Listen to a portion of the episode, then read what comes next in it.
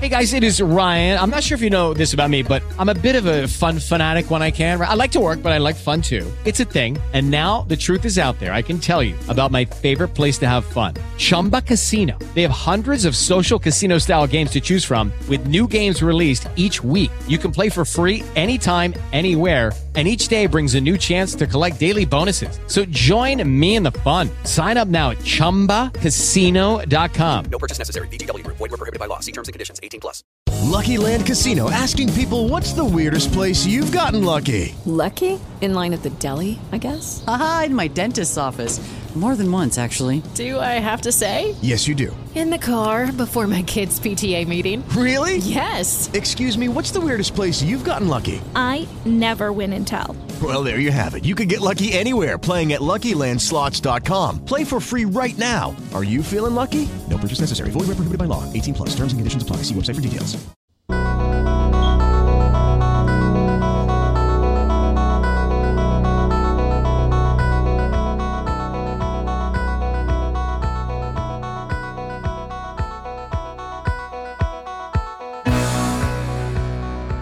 Hola, ¿qué tal? ¿Cómo van? Buenos días, buenas tardes, buenas noches, donde quiera que nos escuchen.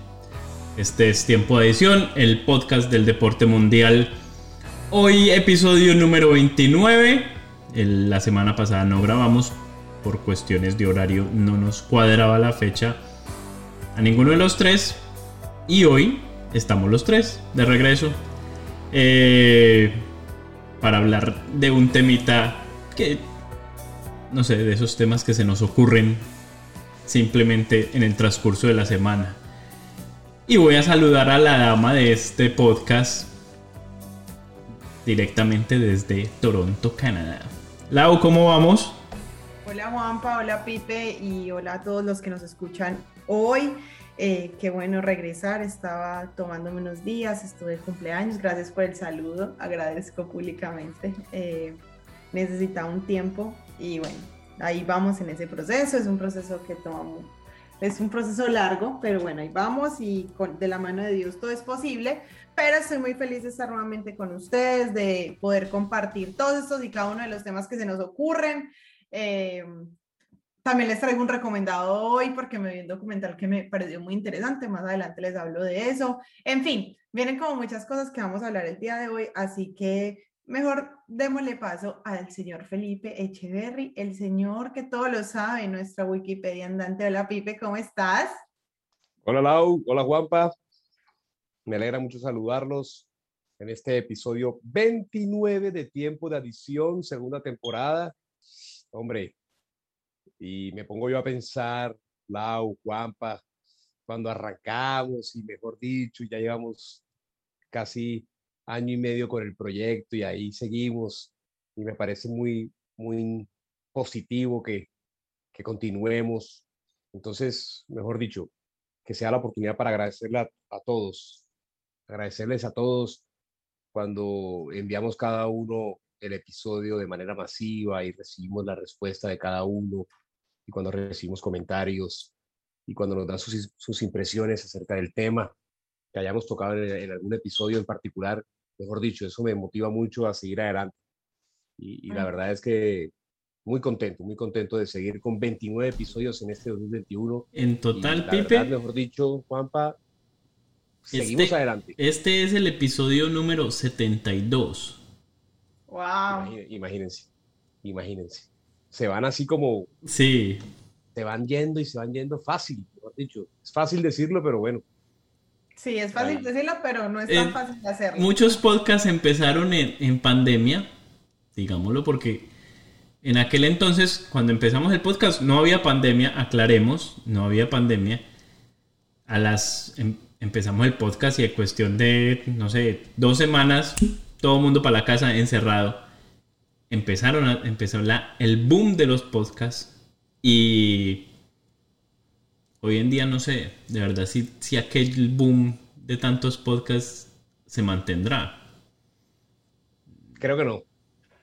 Pues la verdad, yo últimamente he estado escuchando muchos podcasts en Spotify, que es donde yo los escucho, y yo tengo para decir, o sea, yo entiendo que los podcasts es un espacio en el que La gente se puede desahogar, puede decir lo que quiera, al final cada uno está haciendo parte de ninguna cadena radial o una compañía o lo que sea. Pero pues, o sea, hay gente que sube episodios como de cinco minutos yo digo, o sea, por favor, contenido de calidad, pues, o sea, si uno se toma el tiempo de grabar, pues cinco minutos no es suficiente. Otros que a mí me encantan, eh, y me parecen súper interesantes y no tienen que ser todo como de, de, noticias y eso, sino, por ejemplo, me gusta mucho el crecimiento personal, me gusta escuchar mujeres exitosas, mujeres también que son muy eh, jocosas, como por ejemplo, yo sé que ella despierta amores y odios, pero últimamente estoy súper enganchada con el podcast de Alejandra Escárate, me encanta, porque ella y su forma de hablar me encanta.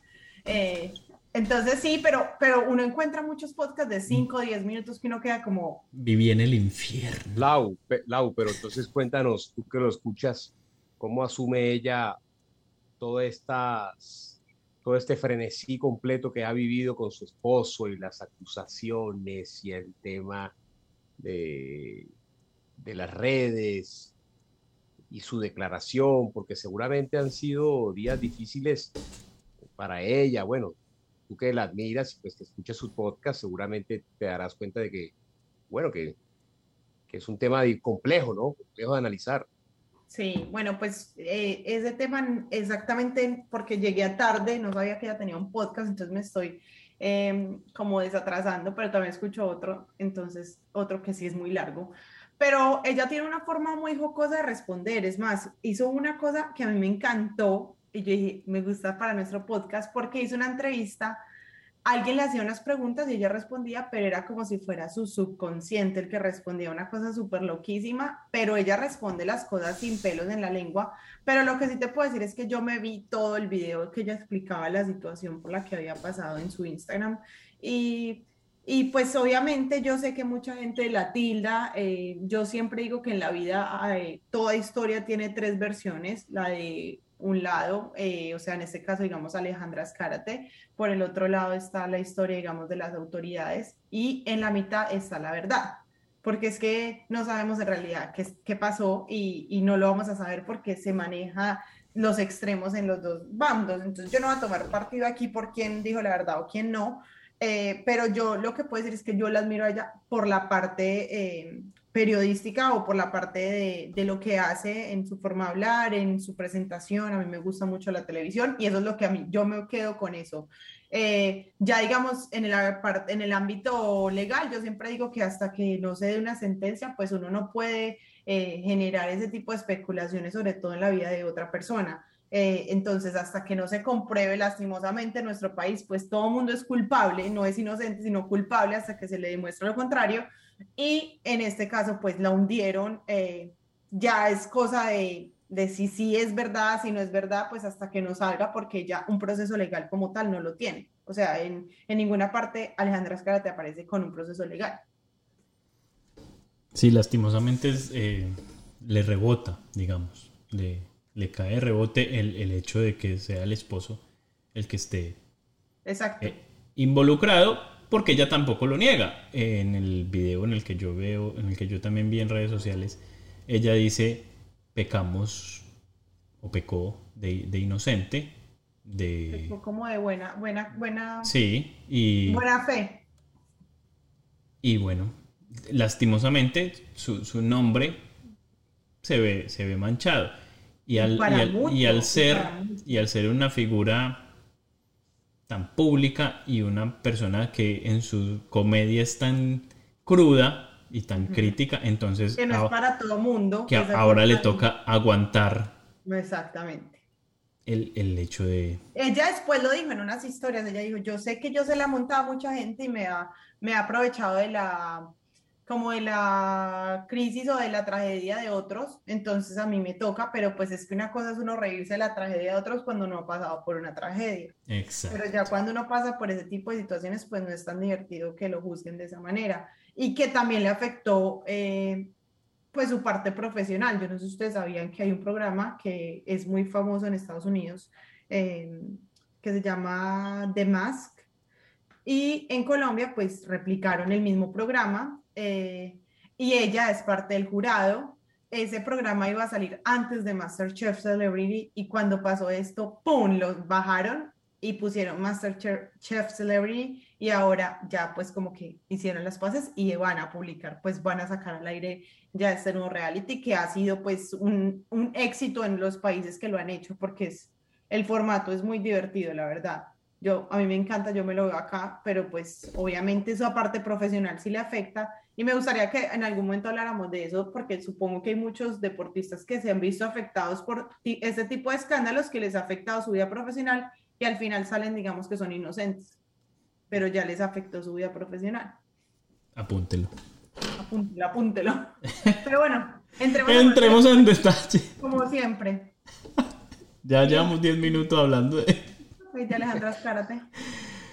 Eh, episodio 29. Alguien nos recomendó, nos dijo, no pueden pasar el episodio 29 sin mencionar al gran Teófilo Gutiérrez, jugador eh, entre amores y odios, dirían algunos. Eh, con, él, con él no hay nada tibio o lo quieres o definitivamente no lo quieres. Algunos le estaremos agradecidos por aquella mancuerna o llave que hizo con Falcao García en las eliminatorias al Mundial del 2014 y por el Mundial que se jugó. También hay que decirlo que, que fue un gran baluarte para aquella selección que dirigía José Peckerman. Mm, también conocido por algunos escándalos fuera del, digamos, fuera del campo, como aquel día que llevó un arma de fuego a un camerino en Argentina y, bueno, por sus por su controversial forma de ser. Pipe, me imagino que, que lo admiras. Pues Juanpa, y, simplemente resalto, simplemente resalto su calidad futbolística. Yo, la verdad, admirarlo, lo, sé. es una respuesta de, Reina Pipe. De ahí admirarlo. Así como pues ponerle como una velita y rezarle, ¿no? No, Lau, la verdad no. Maluco, maluco. Él es paisano y él es ídolo en Junior. Y es un... Yo creo que nadie discute su calidad futbolística. Creo que hombre, lo están extrañando, lo estamos extrañando en Junior mucho, porque tú tener un equipo sin Miguel Ángel Borja y sin Teófilo Gutiérrez es eh, quitarle la jerarquía completa a un club que la perdió este año, la perdió después de, su participación en Copa Libertadores. Yo por lo menos resaltaba lo que había hecho el equipo en River, jugando en el Monumental ante el equipo de Gallardo, eh, y ganándole también a Fluminense en el Maracaná. Fueron dos actuaciones eh, interesantes. Y bueno, perder a Teófilo Gutiérrez fue muy duro para Junior. Todavía no encuentran el equipo y, la verdad, no sé, no sé, este Junior de este año está para cosas diferentes, para, para una transición. No está para nada más. Entonces sí, yo resalto volviendo al tema, sí, lo de Teófilo Gutiérrez es un indiscutible, uno de los grandes, eh, uno que estuvo en Selección Colombia y que lo hizo bien en Selección Colombia también. Entonces es de los buenos jugadores, de, de esos talentos puros que, que poco se ven en el, en el, fútbol, ¿no? Ya ahora ya se ve más el, el, que corra, el que pegue y el que se entrene más. Pero ese talento puro que tiene Teófilo Gutiérrez eh, lo ve uno ya muy poco. Entonces, eh, claro, de todas maneras, como no mencionar a, a uno sido histórico para, para el equipo juniorista.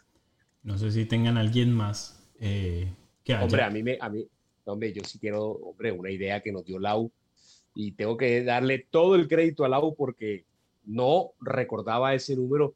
Cuando jugó en el Mónaco, Kylian Mbappé usaba el 29.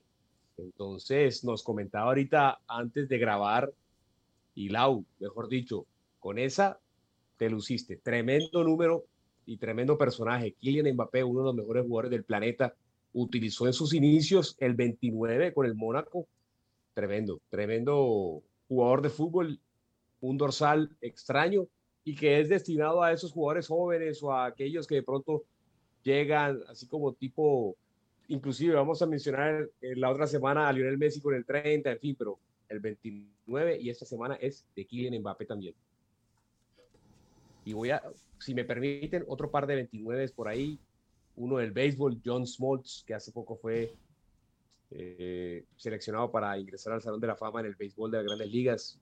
Yo como hincha de los Bravos y de esos Bravos de los 90, pues también tengo que mencionarlo, John Smoltz jugaba con el 29 y eh, uno de los mejores corredores de todos los tiempos, Eric Dickerson con el 29 de los Rams, los Rams cuando eran de Los Ángeles, jugó con el 29 también, algunos de los que precisamente vistieron ese dorsal, el 29.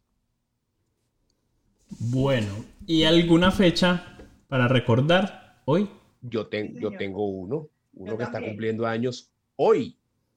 Hoy, en mi concepto, y creo que es unánime para, bueno, no es unánime en el planeta, pero sí es la verdad, es, es indudable la calidad de Tadej Pogacar, está cumpliendo, está cumpliendo 23 años hoy.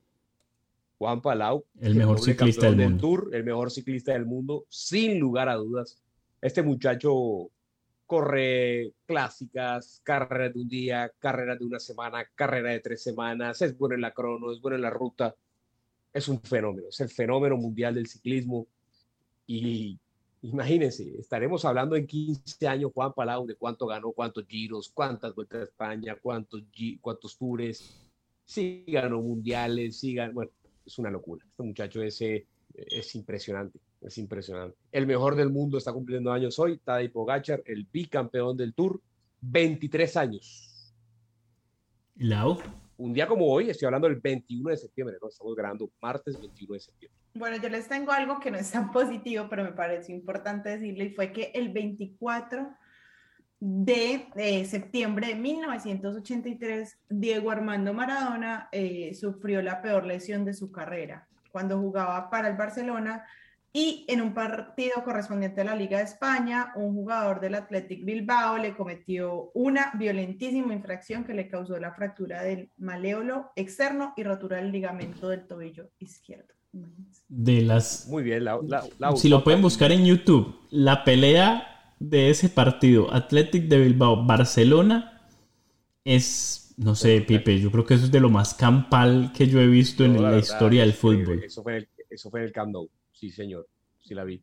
Sí la vi. Eso fue impresionante. Guapa, y como no tuvimos episodio la semana pasada, yo voy a mencionar a tres, pero ojo, tres grandísimos de la historia del deporte que cumplieron la semana pasada, ¿sí? Bueno, celebramos para uno de esos el nacimiento porque él ya falleció. El 15 de septiembre nacieron dos de los grandes de la historia del deporte. Dan Marino, que ya lo habíamos mencionado porque vistió el número 13, el gran mariscal de campo de los Dolphins, eh, salió de la Universidad de Pittsburgh, en fin, y, llegó, a un, llegó a un Super Bowl, pero no pudo con Joe Montana, más, más sin embargo, está allá en el, en el Olimpo de los quarterbacks de toda la historia. Y ese mismo día nacía Fausto Coppi. Háblame, Juanpa, de ese nombre. El campeonísimo, el segundo más grande de todas las épocas después de el caníbal Eddie Merckx en cuanto a lo que es inclusive puntuación UCI, porque la UCI pondera en el ranking mundial de la historia todos los triunfos y Fausto Coppi es el segundo de todos los tiempos, mejor dicho. Eh, ¿Qué más te puede decir de, del, de Il Campeonísimo? Y, el 18, el sábado pasado, este sí ya entra más o menos como en este episodio, también para darle un saludo a mi hermana que cumplió el 18 el sábado, un gran abrazo para Mile, pero también Mile, feliz ese día- cumpleaños. ese Todos, día, tam- todos Virgo. Eh, exactamente, y ese día no- nunca Palau supe, la, nació- la tengo en redes sociales y al final, como lo celebró toda la semana y sigue, todavía ni sé qué día era el oficial. Claro, hombre, eso es lógico. No, es que el cumpleaños es todo el mes. Ah, ok. Uno- por eso es que yo Es dije, es si me válido. quieren llegar dulces, eh, regalos, Todavía. eh, chocolatinas de chocolate blanco, que son mis favoritas, todavía se aceptan. Es todo el mes. Y para mencionar, y para mencionar que ese día, el 18, nacía, ¿sí? En el año 79, el señor Ronaldo Nazario, el gordo Ronaldo, para mí, para mí, para mí, no estoy aquí poniendo, a ver, a que me comparta esa decisión nadie, en fin, para mí, el más grande talento que ha dado el mundial. Ronaldo, el brasileño, ni Pelé, ni Maradona, ni Messi, todos son grandísimos, eh, mejor dicho, ni Cristiano Ronaldo, pero el más grande talento que ha dado el fútbol mundial o que ha tenido el fútbol mundial es este señor para mí. En el año 79 nacía Ronaldo Nazario, un 18 de septiembre. ¿Qué más se puede decirte? Un crack de cracks, el fenómeno. Muy bien, Pipe. Eh, Tremendo nombre, ¿no, Juanpa? Oiga, Pipe, tremendo nombre. Ronaldo es mi ídolo de infancia. Ah, Eh, por favor. Por ahí me dijeron hoy, recuérdele a Pipe el nombre de de un tal Falcao. No, yo sí. que papá, lo- Hace 15 días el escenario era diferente. Lo estaba del acribillando hace dos semanas y hoy Falcao. Hombre, yo sé Pipe, yo le voy a sea salir a defender. Mejor Yo- recordémosle a Juanpa que no nos ha cumplido la apuesta. Ay Dios. En octubre Ah. juega la selección Colombia. En octubre Para, pero, pero Juanpa, claro que tiene que estar. cumplo Ahora la sí. promesa.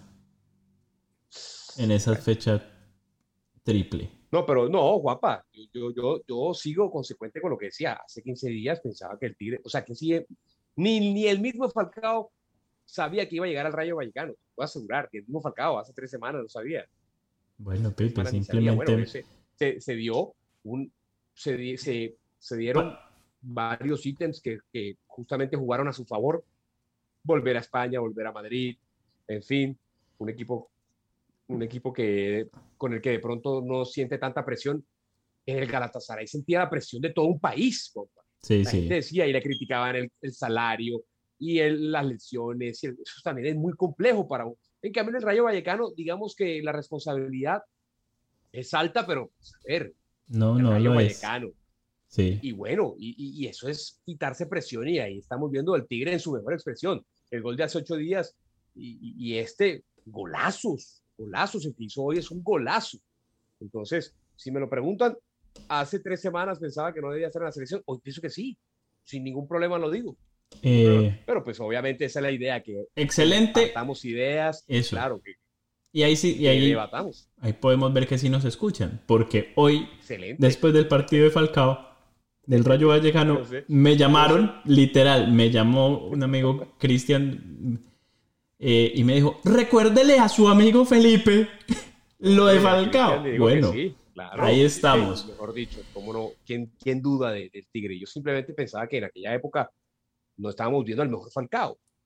Y a ver, Juanpa, dime tú, ¿tuvo la mejor actuación frente a no, no, no, Paraguay, a Bolivia o a Chico? no, no. No tuvo los minutos, no tuvo su mejor actuación. Y ahora seguramente lo necesitamos en su mejor versión, en esta que está ahora, frente a Brasil, frente a Uruguay, ¿sí me entienden? Entre Ecuador, tremenda, tremenda fecha complicada y difícil que se le viene a Colombia. Sí. Pero bueno, bien por el Tigre, muy contento. Bueno, entremos en detalle, entremos en tema. Eh, quiero explicar un poco lo que, de lo que vamos a hablar y es, se nos ocurrió hablar de aquellas, no sé, llamémoslo maldiciones, eh, malas rachas, Eh, en las que entran algunos equipos deportivos, algunos en, todas las, en todas las, eh, en todos los deportes. Eh, obvio, algunos conocemos unas, tenemos unas muy conocidas que las, las tocaremos y hay otras que definitivamente a mí me, me han sorprendido. Una cosa tiene que ver con la otra, amuletos, llámelo como sea, supersticiones. Vamos a Pero hablar de eso. realidad. ¿Cómo? Pero las maldiciones se han hecho realidad y se han visto que... Sí, sí, y hay gente que definitivamente cree que debido a este hecho en particular, su equipo simplemente no gana. O, Sí. o está predestinado a llegar a ciertas finales y nunca las ganará. Como el del Pereira que decían la maldición de Chilita. Qué pecado, y se murió Chilita y ahí seguimos igual. Sí. Le, le culpaban Chilita. Pobrecita. Eh, Quién sabe cuál será. Yo creo que en el Pereira más bien han sido las malas administraciones. No, pero estamos viendo la luz, estamos viendo la luz. No. Oh, ¿cómo? La- Estamos más contentos que, mejor dicho, el Pereira. Lau, No las quiero alborotar en ese tema porque se va una hora acá. Le dije a Juanpa que si el Pereira llega a la final de Copa y elimina el Tolima, se tiene que venir para Colombia y para Pereira, sea como sea, en esa final el hombre tiene que estar así, aquí, así sea que, mejor dicho, yo no sé. Juanpa y Lau, tú también, si, si puedes. mejor dicho, yo, que tuve la oportunidad de estar en el estadio, tremendo ambiente.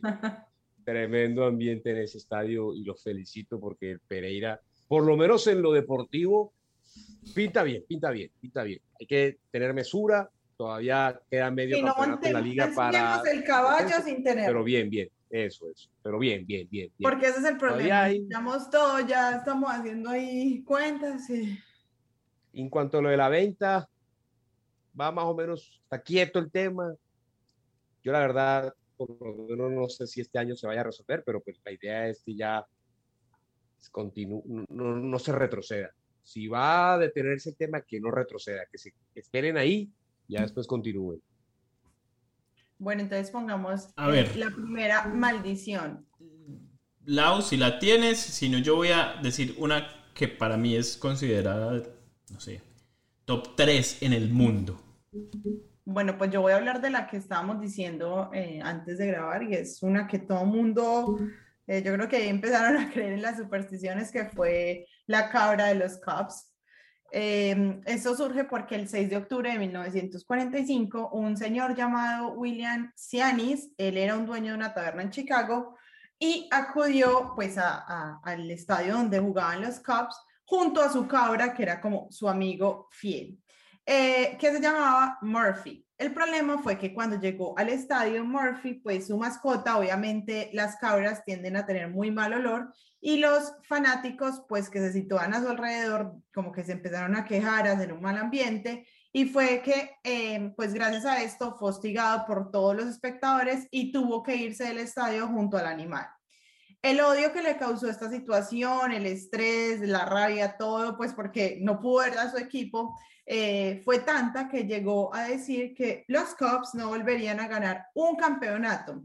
Y bueno, esto es algo que uno no quiere escuchar cuando está en medio de una serie mundial defendiendo un, un, título y bueno, obviamente terminaron perdiendo en ese entonces. Finalmente, después de 71 años, eh, eh, la maldición de la cabra, que es como todo mundo la conoce, los Chicago Cubs por fin pudieron romper el maleficio y bueno, conquistaron el título. Lau, hay una, una escena. Pero hay. Eh, yo sé que creo, creo que a mí podemos hablar de lo mismo. Sí, la escena, no sé, la serie por el campeonato de la Liga Nacional del 2003. Exacto. Es muy, es muy famosa en Estados Unidos, Lau. Porque los Cubs iban a ir a la Serie Mundial. Sí. Ellos estaban liderando la serie 3 a 2 frente a los Marlins de la Florida. Sí. los Marlins de la Florida eran un equipazo, pero los Cubs iban 3-1 en el sexto partido ganando, ¿sí? Y hay una pelota, hay un elevado de Luis Castillo. Moisés Salud va a buscar la pelota en la zona de foul y un hincha llamado Steve Portman se metió. Él trata, él le quita la posibilidad a Moisés Salud de realizar ese out. Steve Portman coge el, el elevado y a partir de ahí se pues, desata toda una serie. Bueno, no, no pudieron cerrar el inning. Los Marlins en ese inning, la Guapa, anotan ocho carreras. Ajá. Sí, los Cubs iban ganando 3-0 el partido y estaban listos. Ya estaban en la serie mundial, iban a enfrentar a los Yankees, pero ya estaban cerca por lo menos de vivir una serie mundial en tanto tiempo, la Guapa.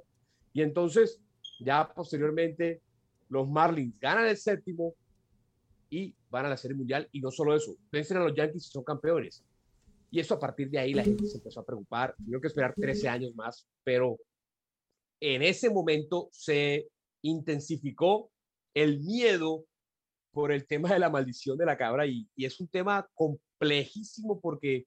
O sea, suena muy bobo, pero no lo es. O sea, está... Es tremendo, Lau. Sí. Y además... Ponen, a dudar a más de uno. Estamos hablando de un equipo tan tradicional como los Cubs en un deporte tan importante como el béisbol y esperar más de ochenta y pico años para ser campeones es algo que fue durísimo. Ahora, eh, el gerente general, esta es una historia bien curiosa porque el gerente general de ahorita vamos a ir a esa maldición, la del bambino, pero recordemos que los Red Sox en el 2004, al año siguiente, vencen en la serie por el campeonato de la Liga Americana a los Yankees y van y ganan la Serie Mundial. El gerente general era Theo Epstein y ese mismo gerente general fue el que le dio, o por lo menos el que ayudó a, ganar a los Cubs la Serie Mundial en el 2016. Entonces, imagínense, este tipo ayudó, o por lo menos construyó un par de equipos para romper dos de las tradiciones más, o las dos maldiciones más, más fuertes en la historia de ese deporte. Bueno, Pipe, la mencionaste. Yo, Lau, yo te iba a decir que hay maldiciones muy conocidas y le dio a la que para mí es como la número uno. Y yo digo que la número dos es la, el, la maldición del bambino. Eh, la maldición del bambino se remota al año 1915, 1916. Eh, los Red Sox, eh, en una decisión absurda, venden a, Babe Ruth a los Yankees. Correcto. Y a partir de aquel entonces, por, por esa misma decisión, eh, alguien dice que los Red Sox simplemente nunca van a ganar la Serie Mundial. Bueno, la, la pequeña maldición duró 84 años. 84 años para poder volver a ver a tu equipo. Bueno, volver a ver, estoy seguro que nadie lo llegó a ver. Nunca lo, nunca lo vio. Se pasaron generaciones y generaciones y nunca lo vieron. Y. Tranquilos, los entendemos. eh, para allá vamos. No mentiras, no. Ay, eh... no. Límpielo, límpielo del universo. Y, bueno, al final, lo que Pipe mencionaba, los Rexos llegan a hacer por fin a romper el maleficio del bambino, eh, finalmente ganando después de 84 años la Serie Mundial. Guapa, la serie la iba ganando los ya. Eh, ahora, voy a enfocarme en ese 2004, porque ese 2004 tuvo no solo a personas muy importantes, a beisbolistas muy importantes involucrados e, e, en ese pasaje, sino que además dos colombianos fueron eh, protagonistas. ¿sí? En esos Red Sox estuvo Orlando Cabrera y fue el, campo corto titular del equipo, del equipo que dirigía Terry Francona. El, partido número 4, ¿sí? Lo ganaban los Yankees 4 por 3 e iban líderes en la serie 3 a 0 listo, estaban a punto de barrer. Estaban enfrentando los, Red Sox a su acérrimo rival, al rival de siempre. Y ustedes saben que nunca en el deporte americano, antes de eso, nunca había pasado, ni en el béisbol, ni en el eh, básquet, que se le haya dado vuelta a una serie cuando el equipo, cuando, otro, cuando el otro equipo iba 3-0 arriba en series al mejor de 7.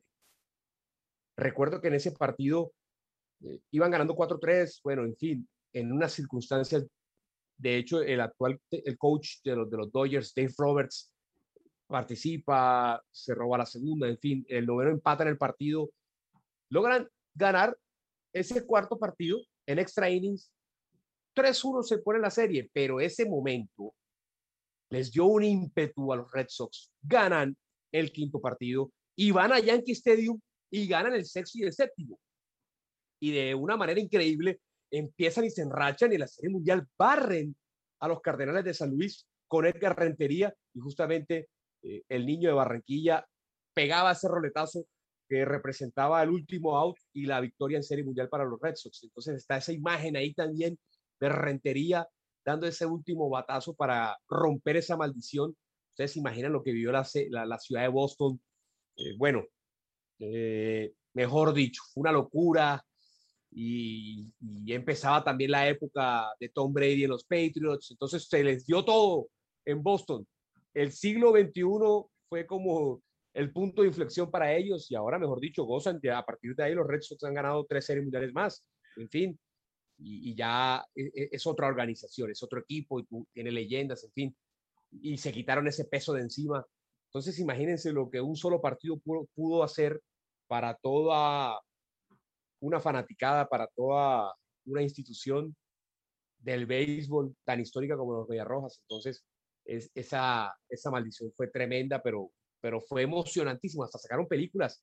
Lau, Juanpa, tú debes conocer, Lau, de pronto la película esta que protagoniza, que es este muchacho que tiene un talk show, Jimmy Fallon, y tenía la novia, y entonces él compra, lo, él siempre era abonado, y entonces después llega y, y empieza esta historia de amor, y el hombre es súper fanático, y la casa, y al final de pronto, y al final ella se, se mete al, al, y justo ahí mezclan las dos mezclan las dos historias, una historia de amor con lo que pasaba en el 2004, en fin, ellos eventualmente eh, se separan, pero después vuelven porque ella le propone, mejor dicho, volver en pleno partido de serie mundial, una locura. Entonces, hasta películas sacaron de eso. No, ni la he escuchado, Pipe. Yo tampoco. Sí, sí, sí, yo les voy a averiguar el nombre, pero es una película. Yo la vi porque justamente eh, en algún momento la, la, sintonicé y vi que era de béisbol y la vi y fue bien chévere. Es una película chévere porque cuenta toda esa historia y mezcla una historia de amor y es comedia, pero a, a su vez es también. Y tú eres un enamorado romántico. ¿Mm? Y tú eres un enamorado romántico. Hombre. eh, hablemos del deporte más famoso del mundo. Si Lau tiene uno, ¿o quieres que diga este? No, dale, yo, yo voy a decir uno de mi deporte favorito. Hay un, hay un, hay una maldición que tenía el Liverpool Football Club. Liverpool, eh, la última vez que llegó a ganar la liga fue en, la, temporada de 1989-1990. En aquel entonces se dice que un doctor brujo le puso una maldición al, al, equipo diciendo que jamás iba a ganar eh, la liga y que la única forma de romper aquel maleficio era que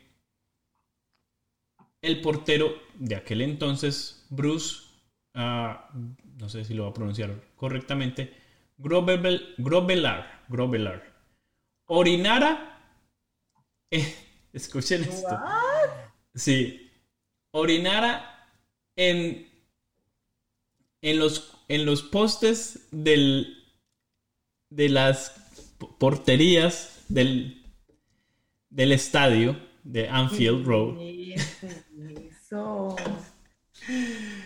Pues resulta que en el 2014, aquel que fuera el, el portero de la, de la temporada 1989-1990 dijo, pues... Yo no voy a hacer eso. No, yo lo voy a hacer porque Ah, ¿sí? simplemente...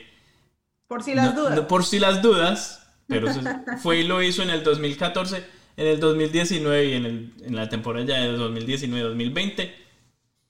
Liverpool queda campeón cinco años después de que aquel portero fuera y orinara en los postes del... O sea que gracias a una orinada quedaron campeones. Exacto.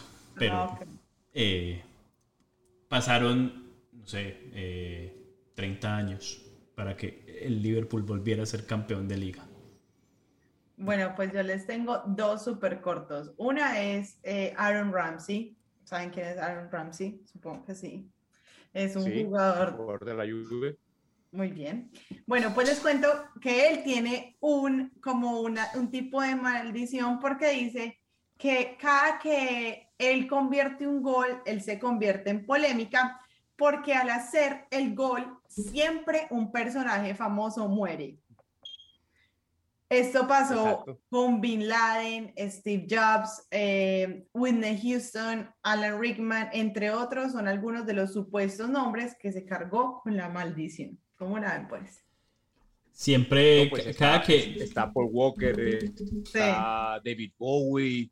eh, Es increíble. O sea, el Sí, pobre sí. hombre. Cada que Ramsey hace un gol, eh, todo el mundo sufre. ¿Quién será el próximo? ¿Quién se va a morir?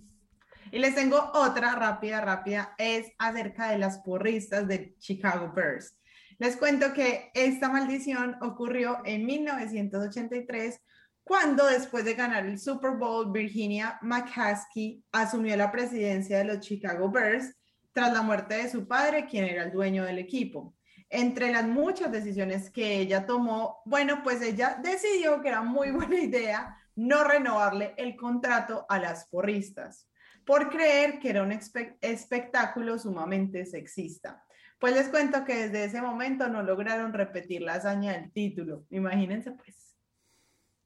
Para que no echen a las porristas. Curioso, esa sí es la, la encontraste. Eh, eh, claro, pero ella es la responsable de, mejor dicho, no podía uno esperar menos de lado que eh, en su deporte ella tenga justamente la, también, Lau, hasta en el currículum también hay justamente maldiciones. En todo deporte se ve, Claro. todo deporte, Bueno, todo deporte.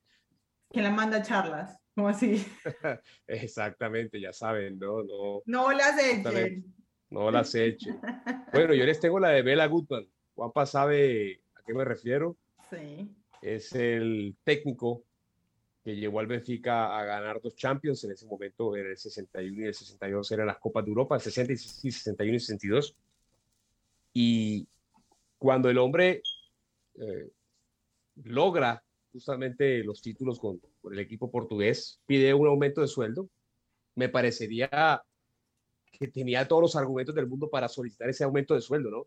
Ujú. el equipo por su lado decide no renovarle y lo, y lo echa y entonces pues obviamente él dice que sin mí el Benfica nunca va a ganar una Copa de Europa durante 100, 100 años. años. Ujú. Y Juanpa, lo peor de todo es que hasta el día de hoy se le está cumpliendo esa frase. El, Eh, el- el a partir equipo. de ahí ha perdido cinco finales de Champions, tres finales de Europa League, no ha ganado absolutamente nada, entonces es algo que Pipe, de una y- u otra manera genera impacto porque se está cumpliendo. Y vamos un cumpliendo poquito más allá. Incluso las, los equipos de, de menores del Benfica han llegado a tres finales de, de Champions. eh, O sea, eh, la maldición United, Collingwood, O sea, No, al año siguiente llegan Sub- a la Champions. sub- al año siguiente 19. Llegan a la final de Champions con el Milan. Sub- Y- ah, también. Sub-19 y las tres las han perdido. Claro, y él gana, él gana con el Benfica. Benfica gana el 61-62. Al año, inclusive la maldición empezó enseguidita. Al año siguiente llegaron a la final frente al Milan y la pierden. Y bueno, imagínense, pierden cinco de Champions, ¿sí? 65, 63, 65, 68, el 88 y el 90. Y otras tres finales más, inclusive en este siglo, perdieron unas de Europa League. Y uno se pregunta, ¿y será que lo de Bela Gutmann que era húngaro, se está cumpliendo y, y bueno, quién sabe, ¿no? Parecería que sí. Ustedes saben que, ustedes saben que, que bueno, que, que en ese momento los húngaros tenían un, un estilo de fútbol y bueno, que generaba mucho impacto. Hungría en los 50s y en los 60s tenía un fútbol extraordinario. Y, y vean, y vean que, que eso se está cumpliendo, se está cumpliendo tremendamente. Exactamente. Pipe, bueno, te- les tengo una de- del, del rentado local que también afecta en, en lo internacional. Estamos hablando Sí. de la América de Cali. Sí, Ah, señor, esa es muy de famosa. Esa es muy famosa. El América de Cali tiene una de maldición que se llama la maldición del garabato. Muy famosa por demás. En, eh, en 1948, los socios de, del América de Cali decidieron que el club participase en el profesionalismo. En, en aquel entonces, el socio Benjamín Urrea, que lo apodaban como Garabato, se opuso a la decisión y, el tipo manifestó que nunca serían campeones y se marchó. O sea, el tipo dijo, "No, yo me opongo a que seamos profesionales y dijo, nunca vamos a ser campeones, se fue. Desde aquel entonces, eh, el América de Cali solo ha podido ser campeón de la liga local. Eh, ha llegado a finales de Copa Libertadores, cinco creo, o cuatro finales de Copa Libertadores y, y incluso se y las cuatro las perdió y en Tres seguidas, Tres. 85, 86, 87.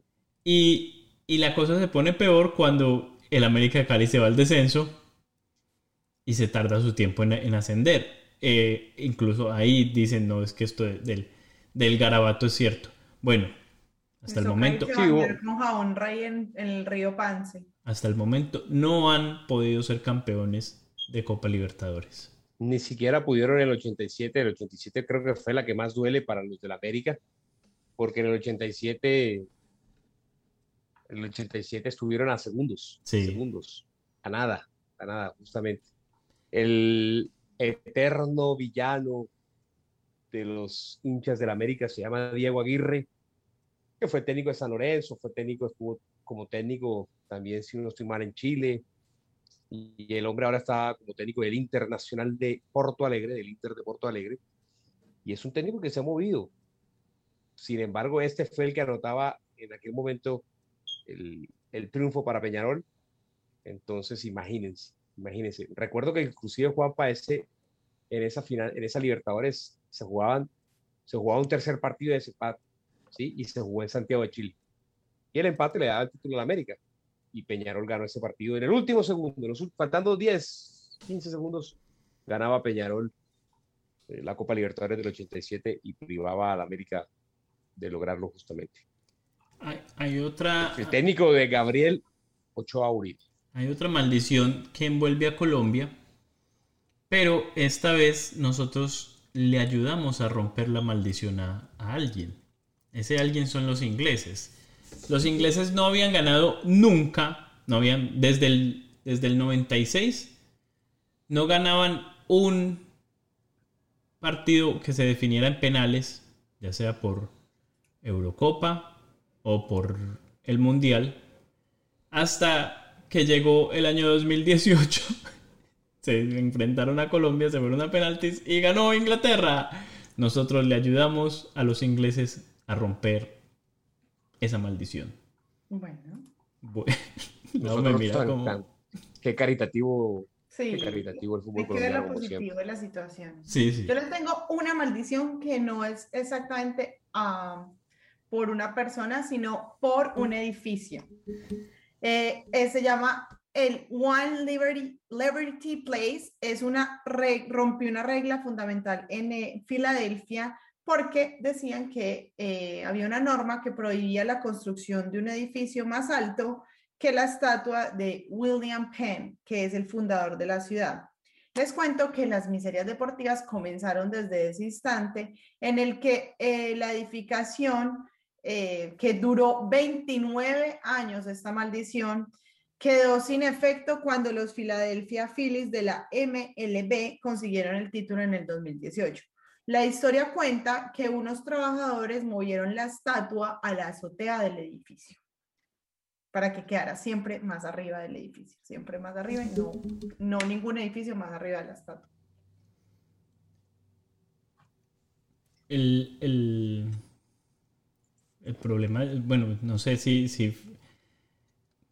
Hace días hablaba con alguien sobre, sobre Filadelfia y hablando más que todo sobre, sobre fútbol, pero Filadelfia siempre tuvo o, o siempre lo vieron como esa ciudad por debajeada, por, por estar como en el centro de, de una ciudad como Washington y, y New York.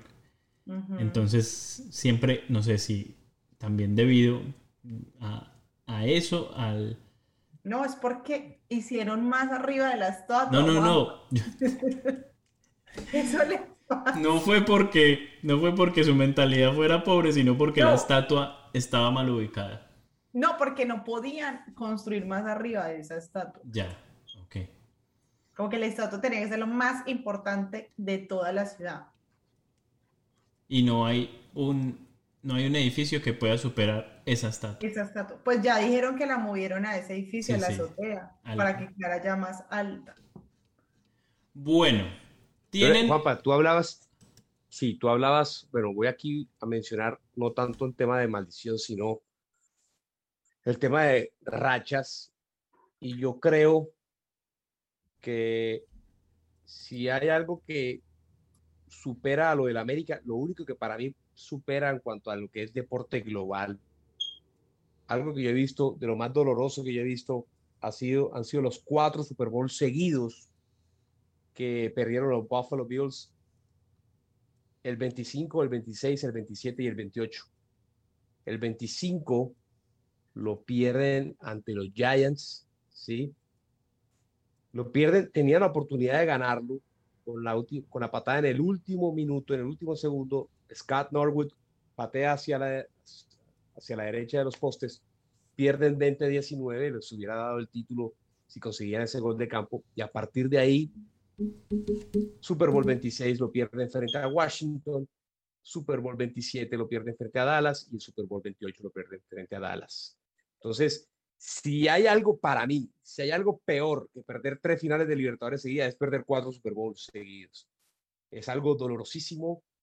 Yo creo que yo nunca he visto algo así en el deporte. Es algo tremendo. Y, bueno, no sé, si hubiera sido para, imagínense, una ciudad como Buffalo, Loud, tú la tienes cerquita, Juan, tú también, una ciudad donde, bueno, el deporte profesional es muy importante, pero pues a ver, ellos no reciben todo el tiempo, solamente tienen el hockey y tienen el fútbol americano. Y este año tuvieron el béisbol. Y entonces, imagínense. muy desolada, muy... Claro, y es una ciudad donde obviamente... Solamente lo bueno es que tiene Olive Garden.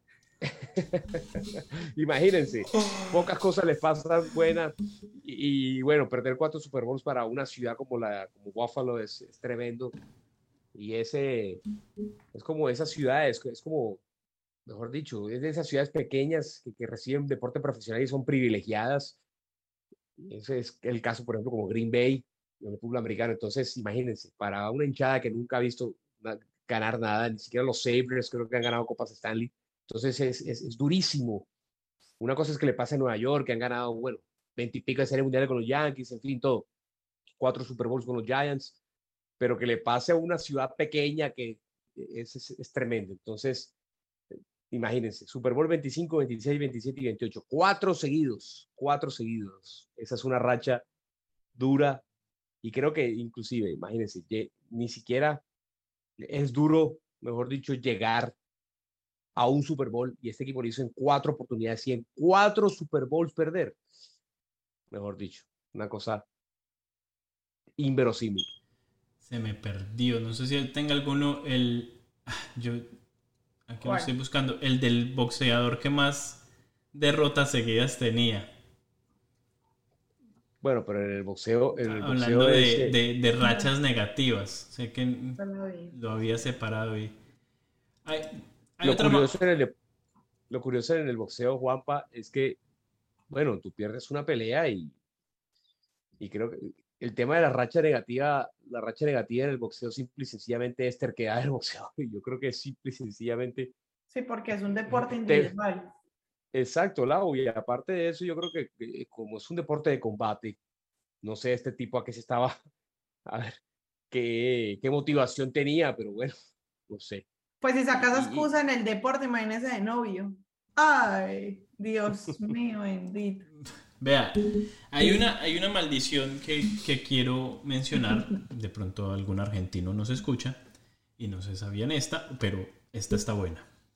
Eh, hay una historia, no se sabe si es cierta o no, pero se dice que en, el, en 1986 eh, Carlos Salvador Vilardo, técnico de Argentina, le hace una promesa a la Virgen de Jujuy en el cual regresaría, dice, dice que con su equipo regresaría a visitarla en caso de ganar y quedar campeones del Mundial del 86. Sucedió, quedaron campeones, pero ninguno, ni Carlos Salvador Vilaldo, ni el equipo, regresaron a ver a la Virgen de Jujuy a agradecerle y se dice que por, por esa Argentina no vuelve a ser campeón de un mundial. Epa, sí, esa la leí también. Hombre, las promesas hay que cumplirlas, Juan. Sí. Pero para todo. Ajá, sí, tranquilo. para todo, tienes toda la razón. No, es que a todo. No, no, no lo dije ni lo pensé, lo juro que no. Si ves, el que tiene rabo de paja, siempre ahí sale a... Se quema. No, pero si uno, si uno da la palabra en las cosas, tiene que cumplirlas. Absolutamente. Yo sí creo mucho en eso de como el efecto boomerang, de cuando uno hace esas promesas al aire o, o cuando la gente usa mucho la parte como de eh, si dejo de fumar, si me ayuda a dejar de fumar, hago esto, si me ayuda a dejar de tomar o cosas así. Y lo dicen como al, al viento, como que se les olvida. Yo creo mucho en eso. O sea, uno no puede estar diciendo cosas así al azar eh, como el universo. No sé. Eso es como mi... Las palabras tienen poder. no, pero como esa sugestión de que si tú prometes algo o dices algo, por ejemplo, en ese caso de, de que le dijeron a, a, la Virgen, o sea, eh, pasaron y dijeron esa petición y no la cumplen, pues no, my friend, no, my friend. Bueno, muchachos, no sé si tengan alguna otra así de esas llamativas. Eh, ya se nos está acabando el tiempo. No tengo una maldición, pero les tengo una recomendación del día. Imagínense que me estoy viendo una serie, no es una serie, perdón, es un documental que tiene varios capítulos de diferentes historias. El, se llama Untold eh, y me vi hoy la de Caitlyn Jenner, eh, que antes era Bruce Jenner, pero me gustó mucho la forma como cuentan la historia porque eh, todo lo basaron alrededor de cuando él quedó em, con el oro olímpico. Em, entonces hacen como un paralelo, cuentan la historia muy detallada, cuentan más como su verdad y son cosas que él, digamos, no ha dicho en ninguna entrevista. Y tiene otra serie de, de, capítulos para que se la vean todas relacionadas al deporte y a, este tipo de no sé, de, escándalos o situaciones que como que se quedan en el aire y nunca salen a, como aclararlas. Estas son historias contadas como desde el centro, digamos en este caso desde la familia, pero no, algo que me gustó fue que no tocaron para nada la familia como Kardashian, ah, o sea, no, no, ellas no fueron aquí como sobresalientes en la historia, o sea, muy respetuoso, pero muy bien hecho el documental. Y fue, eh, en este caso, Kaylin como la protagonista, pero como se cuenta la historia, muy interesante. Habían cosas que yo no sabía de la historia de él, no sabía que desde pequeño se sentía mujer, no sabía que se obsesionó tanto para ganar el oro por mostrar como ese lado masculino, como de que soy el mejor atleta del mundo, o sea, se la tienen que ver, de verdad que está muy buena, es muy corta eh, y hay otras historias muy interesantes. Hoy yo me vi esa, pero pues ahí tiene como cinco episodios más para que se la vean. Sí, es una, una docuserie. Sí, está en Netflix. Eh, pero no la encuentras toda como seguida, sino digamos, tienes que poner Untold, entonces te sale ahí la de Kaylin, la de tenis, la de boxeo, la de todo eso. Se las recomiendo. De verdad que está muy buena por si tienen tiempo. Eh, y está muy bien. A mí que me gusta todo el audiovisual, me gustó mucho la recreación de los momentos, cómo hallaron las imágenes reales de ese tiempo, pues que es hace muchos años y las cámaras no eran de la mejor eh, forma y, y estuvo muy buena. Me, gustó mucho cómo cuentan la historia y cómo manejan la, la, la, no sé, la imagen, el sonido, la iluminación, la fotografía, eso me encanta. Yo muchas veces me, me cuestiono, pregunto eso, ¿cómo hacen en aquel, en aquel entonces, en una serie como estas, a, alguien se le, no sé, a alguien se le prendió el bombillo y decir, grabemos esto porque esto va a salir algún tiempo, algún día en Netflix, no es, es algo... No, pues algunas cosas, digamos, es como súper casero, o sea, como Tú sabes que antes los papás, no sé si ustedes saben, les pasaba, grababan todo, pero era todo, era que mantenían, parecían con delirio de, de camarógrafos. Pero, este, pero, las imágenes, perdón, Pipe, ahí te, te corto, eh, también son de la, del canal, pues que en ese tiempo sí mostró las Olimpiadas por televisión. Entonces hay una parte porque muestran, hacen como un paralelo en lo que es la competencia y al mismo tiempo como su vida. O sea, es como como que hacen como una metáfora, pero muy bacana, muy bacana. Se les recomiendo. Pero, pero sabes algo, Lau, lo que dice Juanpa es cierto porque, por ejemplo, de hecho, las imágenes que mostraron en The Last Dance, Juanpa, tú sabes perfectamente que son inéditas, es decir, ¿de quién estaba? Si mal, guardó esas imágenes, es decir, ¿quién se iba a imaginar que, a ver, veintipico años después iban a mostrar unas imágenes y, cómo hicieron para es decir, hay imágenes inéditas Es como si hubiera. años después. Pipe, es como si alguien en aquel entonces hubiese una. Hubiese habido un adelantado. Tal cual. Y decir. Vamos a grabar esto, pero vamos a guardarlo porque dentro de 25 años esto va a ser un hit. Eso es lo hermoso del trabajo de una productora. Todo el mundo dice que el mejor Absoluto. cargo es un director. No, es una productora de tomarse el tiempo de buscar esas imágenes. Porque no es solamente quien lo grabe, listo, lo grabaron. Encuentre pues quien lo grabó. Sí. Eso ya es otro cuento. Es que la producción es lo máximo. Ser productor es lo máximo. Es, la- es el mejor cargo audiovisual de todos. Bueno, muchachos, se nos eh, acaba el tiempo. El episodio número 29. Hay un episodio que vamos a traer pronto sobre deportistas que han terminado después de retirados mal. Mal es O no, después de retirados pueden ser también o que los hayan vigentes. que hayan terminado eh, en casos legales mal en la cárcel. Eh, Sí, en la cárcel. Por ahí también me pidieron, por ahí también me pidieron, le mando un gran saludo a, a mi hermano del alma Big, a Víctor Larios, que habláramos del tema de béisbol. Ustedes, Lau, deben estar felices con los azulejos de Toronto. El hombre que también está viendo allá está, mejor dicho, feliz. Los Blue Jays con dos hijos de ex, pues con hijos de, dos de las figuras son hijos de ex jugadores precisamente de béisbol. Eh, Bobby Bichette es el hijo de Dante Bichette. Y pues ni qué decir, de- estamos hablando, oye guapa, ya Vladimir cuando Guerrero hablamos del Jr.. episodio de Vladimir Guerrero Jr., hablábamos del, en la imagen, nosotros pues no habíamos mencionado de que Vladimir Guerrero Jr. también está jugando con el 27, es otro, mejor dicho, que merece estar ahí también. Entonces, que hable- yo, yo por lo menos voy a tomar esa idea porque yo estoy Bueno. viendo una temporada emocionantísima como hace mucho rato no haya muy disputada, muy competida. La verdad es eh, la lucha por el wild card de la, Bueno, de la Pipe, Liga ya- Nacional, de la Liga Americana, eso está pero al rojo vivo. Guárdela. guárdela porque en octubre el béisbol No, no, es en, en- en octubre ese, claro, cuando entra el otoño para ustedes es eh, época de béisbol y época de postemporada Octubre es de mis meses favoritos por Halloween. también. De pronto a ver si así ahí sí se disfraza Kimi Don, porque no, mijo. Juanpa, más bien Amanecerá y veremos. Bueno, que se cante una, que se can- mío, que se cante una de Diomedes. no, no, no, es que no es No, cantar. no, es que no, yo no. tengo que salir No, no, de porrista en la bicicleta apoyando a Colombia. Digo yo que. Yo no dije que apoyando a Colombia. No, yo usted me dije dijo que apoyando a No, Colombia. señor, y le puedo buscar el programa donde yo le dije, yo le dije, tiene que vestirse de porrista, salir en la bicicleta y en un lugar muy Muy público, público. de Nueva York Sí. Hacer una porra. Yo no dije Colombia, yo No. no dije nada. Usted me dijo que Colombia. ¿Quiere, Entonces. que le bus- quiere apostar? Porque yo No, ¿cuál apostar? Yo ya estoy a Ah. apostar. Ay, ella me mira con porra, unos ojos. Una porra buena y que lo graben, no una bobadilla.